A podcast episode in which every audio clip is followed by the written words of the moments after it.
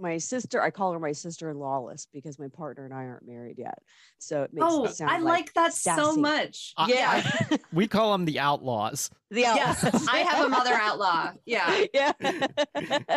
yeah, I have a mother in lawless and a sister in lawless. So um That has but so much of a better ring to it. Oh, I'm Oh. absolutely going to steal that. yeah, feel free to steal it. Feel free to steal it.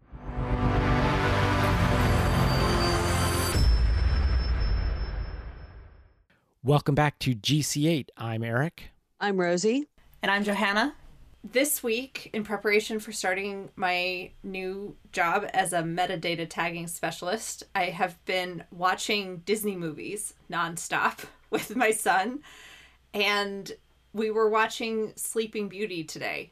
And if you haven't rewatched the original animated Sleeping Beauty, definitely worth revisiting. The, the music's spectacular, animation is great. It's one of the best ones, but not often on people's top list. But the music is all Tchaikovsky, and it plays better as a grown up. I think I didn't like it very much as a teenager, but there's a lot of good adult humor about teenagers and what teenagers are like. And now that I have a son myself who's just about to become one, it's getting funnier. So yeah, the Disney rabbit hole. Do you do you either of you have a favorite animated Disney movie? First of all, I want to say that I think I have never seen Sleeping Beauty, or if I did, I was a child. I it may be one of the only major Disney animated releases I've not seen. There's a few that I haven't seen, and it's one of them, I think. But my favorite, I've said before on the podcast, you know, Little Mermaid. I mean, it has the best mm. music. It has a prince named Eric, and and the Disney princess is super hot and can't speak, right? So Oh dear. Gosh, I I used to have a tradition with my sister Leslie when I was in high school. All the Disney films, you know, they, they would come out in the theater, and I would always like take her to see every single one. And she was completely, she and my sister were completely addicted to The Little Mermaid. I probably saw The Little Mermaid a thousand times.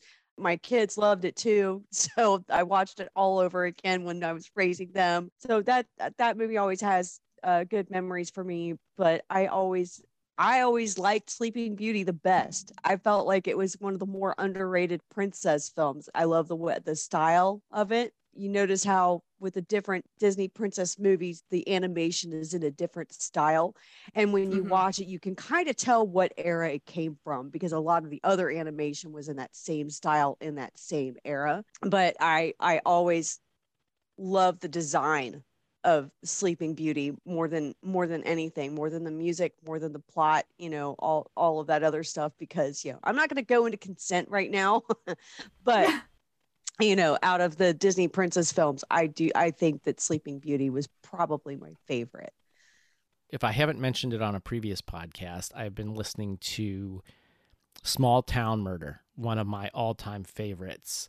It's just two guys talking about small towns, and they give kind of the way we do, like the background of the year and the background to the film. They give the background to the town. And then they go into a true crime story that happened in a small town, usually in the US. There have been some that they've done in the UK and Australia and whatnot, but mostly the US. The stories are crazy. The guys are comedians, so it works so much better for me than like the super serious true crime stuff. They're making jokes about it all the way through, so it's like a real fun listen. They probably don't need our little podcast to plug them, but if you haven't heard of it or haven't listened to it, go check it out. So 2017 was a depressing year. One good thing that comes out of a bad year, though, are movies. There were some great films that came out that year. I mean, Wonder Woman came out that year. Do I need to say anything more? That's like the only movie I cared about in 2017. No, I'm just kidding. Blade Runner 2049, Thor Ragnarok. You know, I love some, you know, not so great films that came out like Baywatch. you know, uh, but we also got John Wick Chapter Two, Call Me by Your Name. That one was, you know, a lot of people loved that film. Kingsman, that movie, I really like that one a lot too. So that's all I'm going to say about 2017. I don't want to drag it on and, and ramble on. So there you go. 2017 in a nutshell. Bad year, great movies.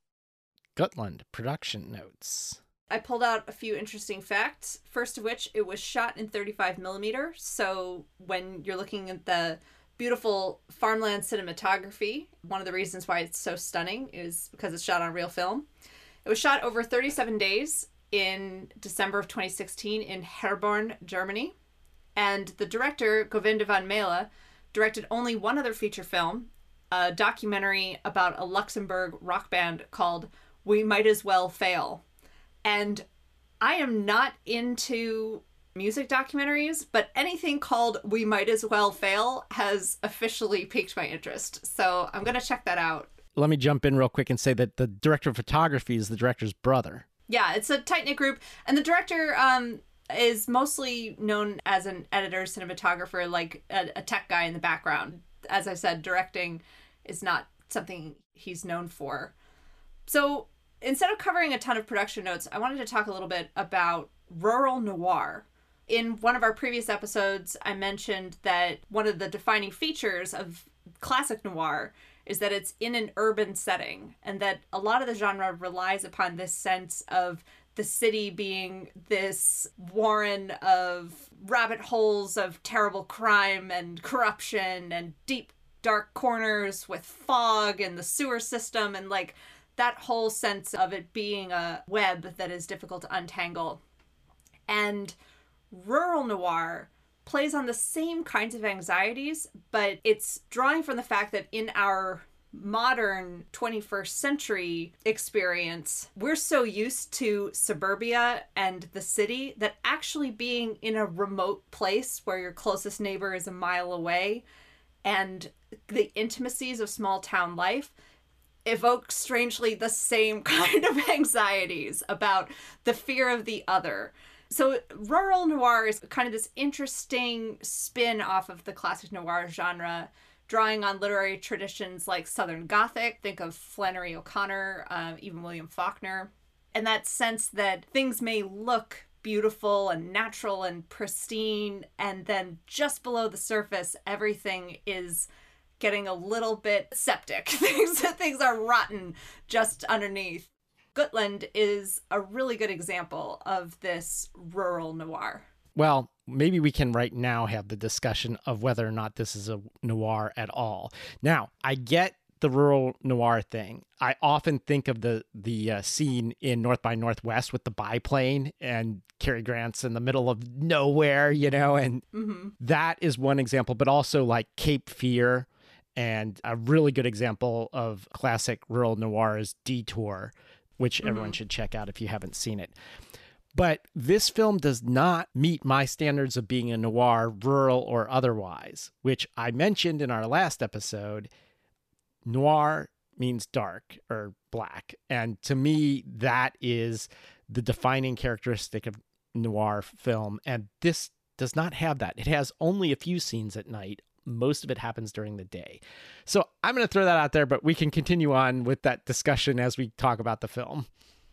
See, I wonder whether the nightness and the cityness of classic noir are bound together, and that in rural noir, you replace daytime for nighttime. Because rural noir is all about you being able to see what's going on and just below the surface you realize it's actually all wrong. And i don't think nighttime and rural noir would work together. Like think about north by northwest that famous shot. I mean like that happens you know broad daylight. Well i'm going to call this film a thriller set in a rural area much more like witness the amish film with harrison ford as a police detective you know, and the wheat fields and all that what it I do think it shares some elements in common with is another genre though, which is folk horror, like Midsommar and Wicker Man and stuff like that. But again, we're getting ahead of ourselves. So continue. yeah, well, I I would agree with that. And we should discuss what the differences between rural noir and folk horror. But one of the things that the critics pointed out about this film is that there's sort of this surreal element that they saw in the film. I'm curious as we dig into the plot whether we think it's surreal or not, but I think the fact that the critics seem to to have some disagreement about what had actually happened in the film at least points to the level of psychological intrigue which is definitely part of the noir tradition that sense of disorientation about yourself and others and that is very prevalent in the film. And then also kind of a sense of economic decline. The abandoned house the cobwebs and the rotten food sort of pointing to to a sense of things being neglected, which you see in city noir as well, um, with you know explorations of kind of the seedy underbelly of the city, and here we're getting a seedy underbelly of of the town. That aspect of surreal neglect and maybe even abuse also mixed with crime, that seediness and the surrealism make me think that there may be a David Lynch influence here because mm, it that mm-hmm, reminds yep. me very much of Blue Velvet.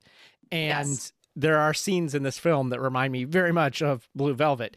Now, as far as surrealism goes, there is a little bit of a tradition of bringing surreal elements into film noir type stuff. I think of Hitchcock's collaborations with Salvador Dali, but also for these neo noirs, it seems to be a thing. At least these lowland neo noirs, we saw it right out there, surrealistic scenes in The Fourth Man. Oh uh, yes, you know, with the eyeballs and all that jazz. all right, so in the plot of this, we have what appears to be a drifter. He's German, but he shows up in Luxembourg. The town, I think, is called and sorry, all of our Luxembourgian fans. Uh, which I don't think we have any, but the usual standard disclaimer of this show, we mispronounce everything foreign. It's um Schondesmillen, I think is the name of the town. anyway, his name is Jens or Jens, and he arrives in this farming community midway through a harvest looking for work, and he's carrying a duffel bag very like Coen Brothers esque. He's carrying a duffel bag, shows up in this town and looking for work. And initially, nobody wants to hire him. Everybody's leery of him. The mayor of the town tells basically one farmer that he's going to hire this guy. And yeah. we find out that the guy has a lot of secrets. Almost immediately, he goes to a beer hall and ends up sleeping with a farmer's daughter type. And then things get progressively stranger, but in a very slow moving pastoral way. yeah, that scene where he's sleeping with what turns out to be, I think, the mayor's daughter with the posters on the walls. It was it was a like a really interesting kind of comical moment where he's looking at these pictures of Johnny Depp and I think Patrick Swayze and like Luke all these Perry. yeah, all these heartthrobs and just like he's got this you know like what's going on? Kind and they like, were 80s posters person? too. They were like 80s heartthrob, not 2017 posters, right? So Yeah, yeah. They, like like somebody around my age the kind of posters they would have had on their walls because it was like Johnny Depp, Luke Perry, that era of 90210. When they were young. maybe, it was those guys when they were young. Yeah. Yeah, when they were when they were young, like when Luke Perry was on 90210, kind of young. So they were like that ti- Tiger to, Beat magazine stuff, you know. Yeah. Yeah. Yeah, so and at first when I saw that I was like, okay, what year is this? Is she a minor? Like what's going on? Because I thought the boy was her little brother most of the way through the film. so I figured out that the little boy was Boris was her son. But well, I don't I wouldn't knock yourself there, Rosie. I think we were not meant to really know what was going on. Um, yeah, it, you were meant to feel a little bit dirty after that scene. You were? Yeah. I feel like you were because I mean, ugh, I mean, wouldn't you? In a room full of posters like that? Ugh. I don't know. So, you know, for a second, I was wondering, you know, are we gonna, is this film gonna be like Hot Fuzz, where it's like a parody of this kind of film while it's being that kind of film? Of course, it doesn't get to be nearly as magnificent as Hot Fuzz, which oh my gosh, I love that. now I kind of so want to go rewatch because it's the same sort of like guy shows up in a town, looks perfectly pristine, and then turns out the whole town's in on it or whatever. But, um, For the greater good. this guy is one of three thieves that were involved in a bank heist and they split up went to separate places so that they wouldn't get caught you know because they're together it's more likely so they split up he was the one who ended up with the money finds a small town lands a job eventually he buries the money in the woods Well, what convinces him to bury the money actually is he he's staying in a trailer. He's staying in a trailer, and one of the local kids, a couple of kids, I- it looked like there was two kids, but maybe it was only one. No, I think like it was two. two boys that two that- boys. They broke in his trailer and they were playing in there, and then they escaped like out Mhm. his window right when he came home. Apparently, they didn't find the money, but one of them dropped his toy box, which had like little soldiers and it had matchbox cars, and then like a bunch of nudes, nude photos. yeah of, wo- were- of women Strange, but they didn't look posed. They looked like I don't know how kind of caught in it. the act but I- yeah. they may have been partying at the time they're like whatever take my picture i got my shirt off one of the reviews I read suggested that this is a circular narrative and that it actually turns out that that it kind of like goes back to the beginning at the end. And one of the things that they pointed to was the scene where he's hanging out with all these women and they're like you know comparing each other's breasts and like you know someone's got implants and do they look real? And like doesn't matter if they look real or if they're real or not? And at the time I was like, what is going on? And and then when I got to the end of the film and with the photographs and sort of the sense of like, maybe how is he involved in this? Or do the women do this all the time? Could someone explain what was going on in that scene? So i here's the think i might know too but i want to hear what you have to say So these are the farmers' wives, and it's a small town, and they're bored. I have a feeling that they have all been sleeping with and or abused by one guy who later goes missing. That it's his empty house george. But george the- obermeyer. Yeah but they're very casual around each other. Like i think they all know that they were all they have this bond in common. Sex is all the women in this. It's none of the men except for our main protagonist. There's a lot of boredom and sexual repression going on there and hmm there's the new guy you know and so i think one they're comfortable flashing their breasts to each other and two they're comfortable doing that when he's there which is a great time for us to take a little break before we mull this over because this is going to go deep. when he's doing this, he just walks through the kitchen, asks for a beer, then he goes and sits down and is drinking his beer. alone in a different lounge that nobody else is in Let's all go to the lobby. Let's all go to the lobby. Let's all go to the lobby to get ourselves a treat. For this, there could be no other choice than beer. Luxembourg is not as well known for its beers as Belgium is, especially outside of the region. But there are a lot of different kinds of beer that are consumed in Luxembourg, and it has a long brewing tradition. It was down to only a few major breweries before the craft beer movement hit Luxembourg. However, this is not a craft beer drinking crowd. This is basically your working class farmers, and they're probably going to be drinking a light lager, maybe a Kolsch. I thought about doing a Kolsch, but that's a German beer. I thought about doing a Belgian wit, but that's a Belgian beer. I finally settled on a light lager Die Kirk or Diekirch. I don't know how you say it. A very widely consumed beer in Luxembourg. I was unable to identify the label on the bottle that he was drinking, but it could have been a Diekirch. I don't know. Anyway, that's my recommendation. Probably have more than one, actually. All right, back to the film. This whole thing reminds me of the writing of Jim Thompson and David Goodis, especially. David Goodis was a, a writer of Dust Bowl era crime stuff with definite dreamlike, surreal like imagery in his writing. He gets warned, Jens does, as long as he doesn't sleep with the wives, he'll be okay, you know? Plus, he's told he is going to learn the trumpet. He's like, given a trumpet, Yeah. he's gonna learn it. That that's just a given. If you live here, you're gonna play the trumpet. All right. You're gonna play in the damn band. um, so his cohorts come back at one point and threaten him, or one of them does. One does the first time. Yep.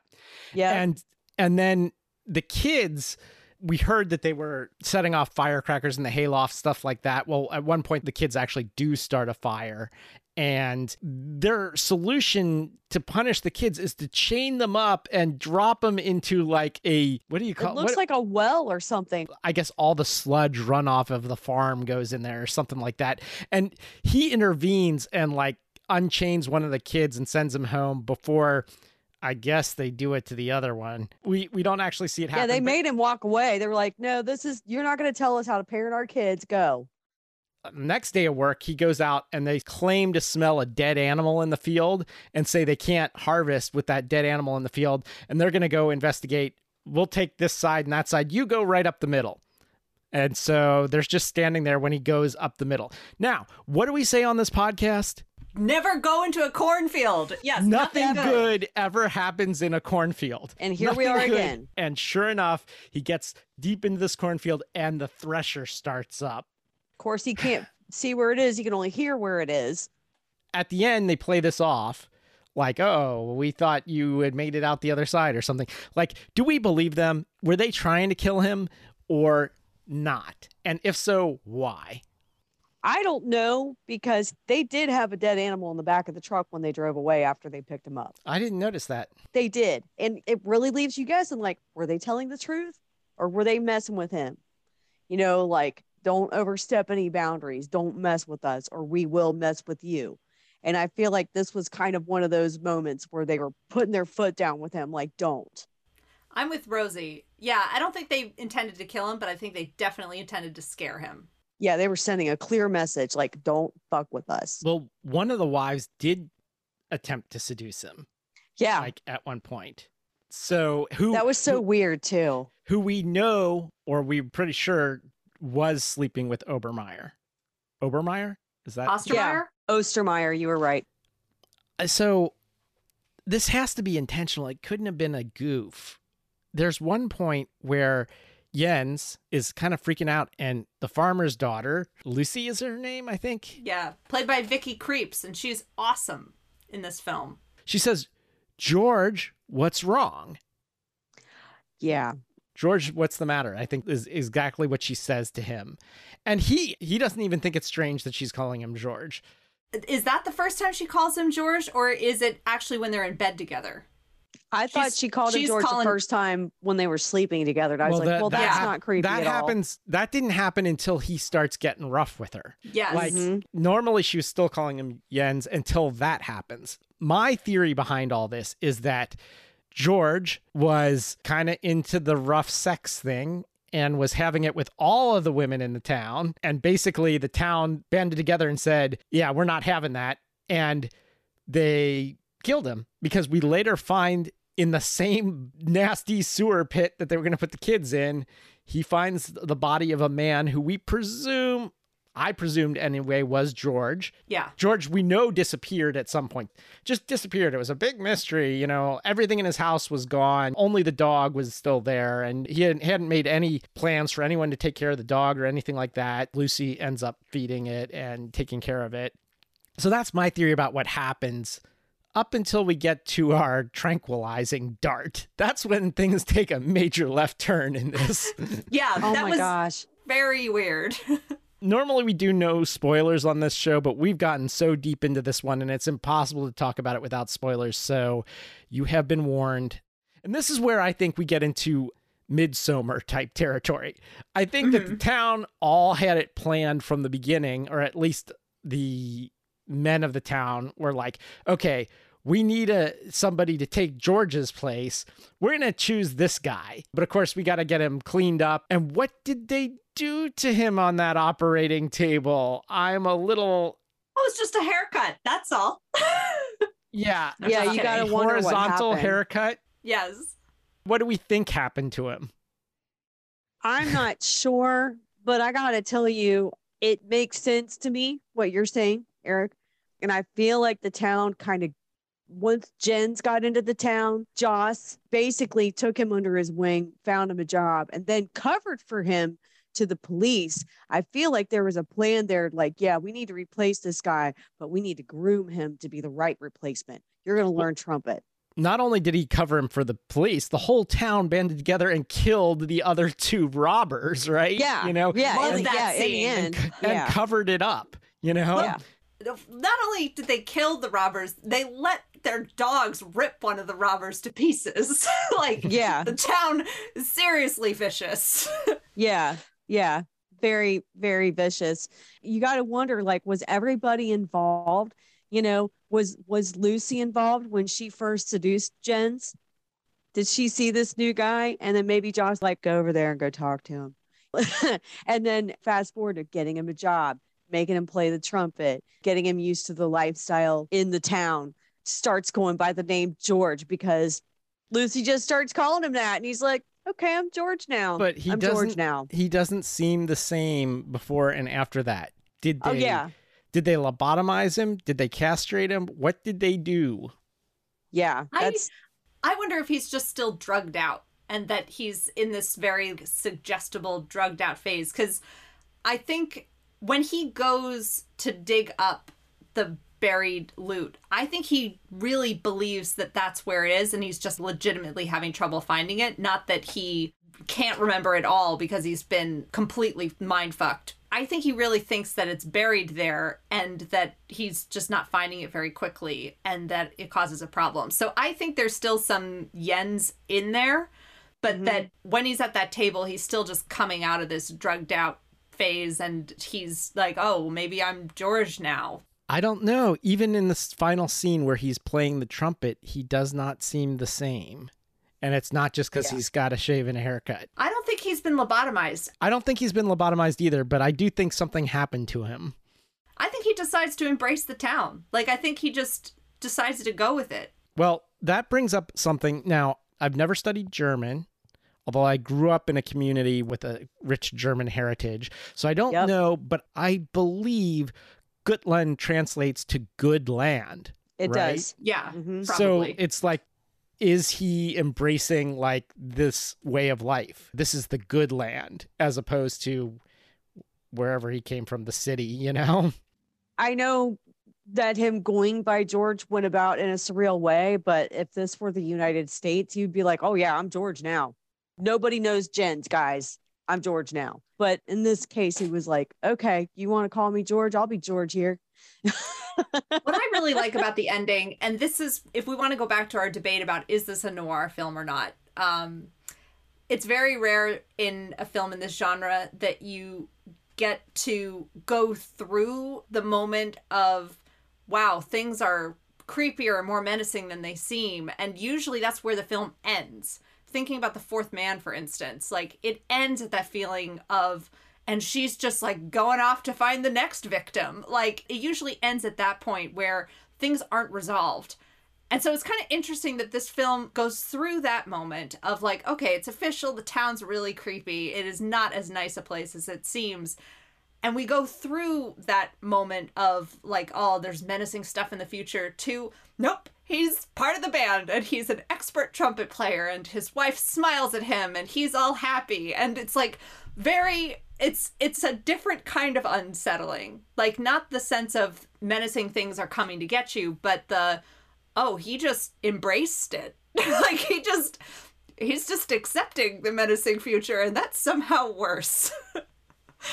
I again, I'm sorry to keep bringing this up, but for some reason I can't shake its similarity to folk horror films, especially The Wicker Man and Midsommar. There's this element of city folk coming to the country and they don't really understand it and then the horror eventually happens and they're broadsided by it that seems to be similar in all these films. This one has that little extra bit where it comes out the other side, but it's not clear that it comes out the other side good or bad. I'm not sure how we're supposed to feel. Like, are we supposed to feel happy for him that he's got this whole new life? Or are we supposed to feel, eh, things are not going to be as smooth as he thinks they're going to be? Or has he become like a Stepford husband? You know, I kind of got that kind of vibe off of it, you know?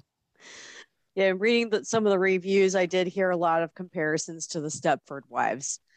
Um, yeah, yeah. it has that element to it, right? yeah, yeah, totally does.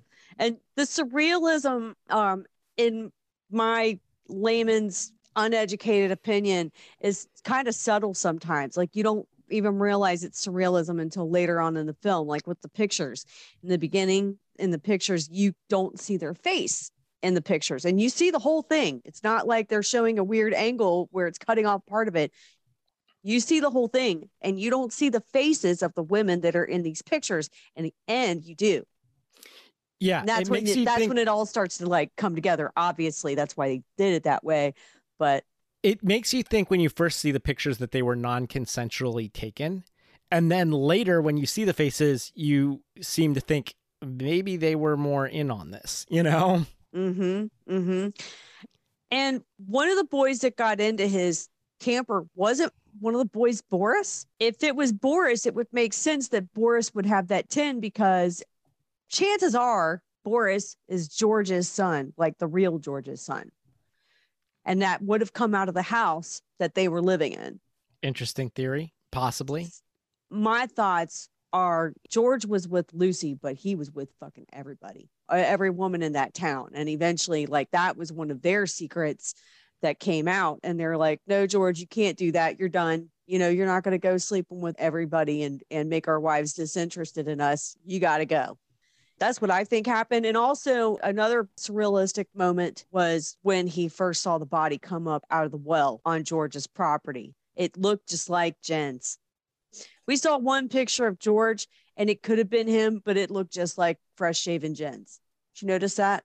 Yeah. well yeah i mean so in my interpretation of the film he's a replacement for george's but there is the circular idea that johanna brought up where is he in some sort of weird loop you know was that actually him you know is was he always george to begin with you know um i don't know Yeah, that I I don't know if the film fully supports that idea, but I kind of like that interpretation just because it it sort of explains why the film is hard to follow and kind of disorienting and and I I don't know. There I don't know why I want to be charitable towards this film, but I did enjoy watching it. And so I want to I want to support the idea So- that it's more clever than it seems. we all give this a thumbs up because i definitely do I definitely do. I actually wanted to watch it a second time before we recorded this podcast. I just ran out of time. Just Yeah. so I could see if I could pick up some more stuff that maybe I missed the first time I watched it. But it's definitely a good film. I The love. I had a. I really enjoyed it. the weird thing about this film is that it's both very slow moving and also very fast moving at the same time. He shows up in the town. It's not long after that. There's the first sex scene, which, by the way, speaking of things that move super fast, they have, she's like, You're Yeah. coming back with me. They don't even take off their clothes, right? They're Yeah. like, there's no foreplay or anything. Boom, they're at it. And then, They're- like, yeah. then he's like already part of the town and involved in stuff in the town. So it moves both simultaneously very fast and very slow at the same time. It's strange that way. I think that the town took the money. I think that was part of their payoff for grooming this guy to be George's replacement. They saw an opportunity and took it. They were like, we need somebody to replace George. This is a small town. We all work together on our farms. We need another body. And Lucy needs a baby daddy. It must be meant to be that this guy just shows up and they groom him down to the point of teaching him trumpet and cutting his hair. And you see the progression of how, you know, when he shows up, he's looking a whole lot like Colin. Uh, what is it? Colin Farrell. Colin- Yes. Okay. Thank you. Yeah. So he shows up looking a whole lot like Colin Farrell. And then the end of the movie looks like the original George clean shaven, short hair, playing trumpet, looking good, whatever. Lucy gets her happy ending. She's got this good looking guy to help raise her baby with in a house that's in decent shape again. you know? I actually thought he looked like a young Liam Neeson, but that's oh, just me. Yeah. Yeah. Um, yeah. I could see that. I prefer to think of the money as still being buried. I think of it as a community that values other things and nobody's really bothered with the money whether it's there or not like he went to go dig it up like johanna was saying was just couldn't remember the exact spot and it's still there i think that their their main target was him you know Mhm. and getting him to be part of their band and like you know they value other stuff rather than it's not a materialistic culture. Yeah. it really does sit kind of in in between genres. And i can see you know now that you've mentioned Midsommar there is a lot that it has in common there and that it kind of occupies the space between noir and folk horror. And that makes it kind of interesting. I could not stop thinking about hot fuzz while i was watching it and so i think i have to go watch that today. Um, but on that note, we'll wrap it up. I just want to say we are desperately in need of people writing and reviewing us. So please do that. Maybe even subscribe. If you know someone who hasn't listened to the show, tell them to listen to the show. If you want to talk to us, you can email us at GC8 podcast. That's letter G, letter C, number eight podcast at gmail.com. We also have a Facebook group to discuss more theories about these films after our overly long podcast episodes if there's anything left to say about these films there's still you know you can come and tell us your theory about uh, what actually happened in this movie. Let us know. Until next time this is eric. This is Rosie. this is johanna. Signing off